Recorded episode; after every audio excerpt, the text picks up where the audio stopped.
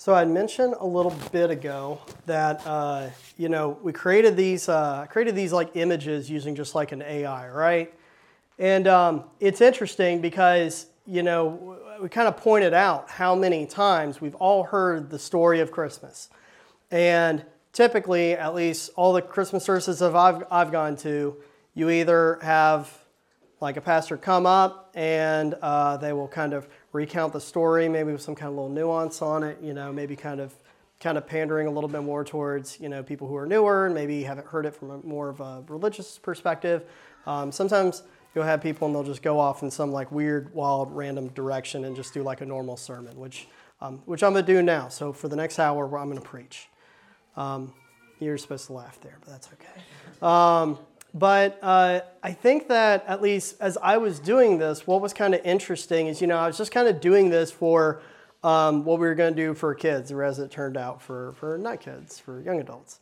Um, and, uh, but as I was doing this, uh, I remember putting together, like having this computer put together uh, these images to show you, like, you know, scenes from this story and what was interesting was when I got to this last one, I was looking at the expressions it puts together. And what's funny about like an artificial intelligence, without going down a big rabbit hole, is all it does is it looks at patterns of things. So it doesn't actually know what it's doing. It doesn't really know what a manger is. It doesn't know what a nativity is. It's just taking some words that you said and then saying, okay, well, this makes sense, and this makes sense, and this makes sense. And what's funny is in it stringing together, this makes sense, and this makes sense, this makes sense. It didn't come up with what I guess I would expect as the typical nativity scene. It didn't come up with the stoic scene of the, the Joseph and Mary doing like this, looking over the baby Jesus, you know, kind of as my little brother used to say, like throwing up the peace signs, you know, kind of doing the whole like this kind of thing. It wasn't like some stoic piece of art or some Greco Roman play with in King James English or anything like that. Instead, you had something, ironically, from this computer that looked strangely human, which is the expressions in their faces. It was looking at it and recognizing that this isn't just some random religious myth that we follow, and it's not just something that's in like some piece of art or a stained glass window, that the, this was a real thing with real people who really experienced it.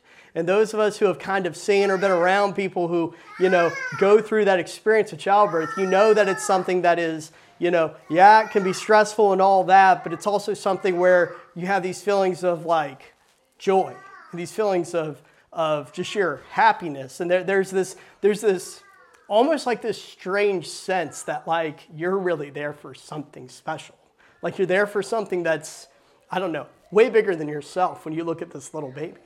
And so you can imagine how much more that's amplified when you combine it with the fact that you're, you're, you're in the midst of this event, of this event that's just pure joy. And then on top of that, you also understand that there's something divine about this child, that there's something more than just what already feels bigger than yourself, that there's something that feels bigger than yourself, and on top of that, bigger than the, than the event that takes place.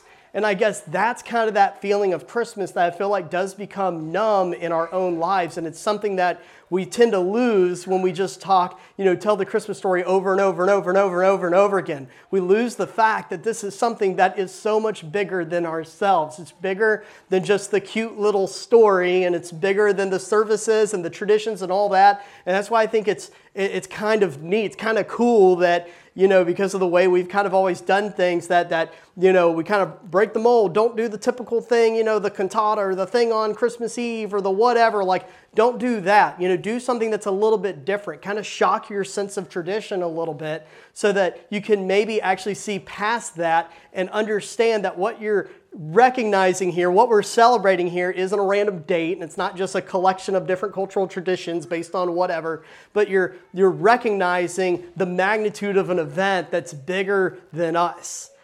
And that is, is the embodiment of what it means to have a relationship with Christ, is to understand that you have something with you as you eat, breathe, and sleep all the time that is so much bigger than yourselves. And we can see that embodied in the illustration of the Nativity.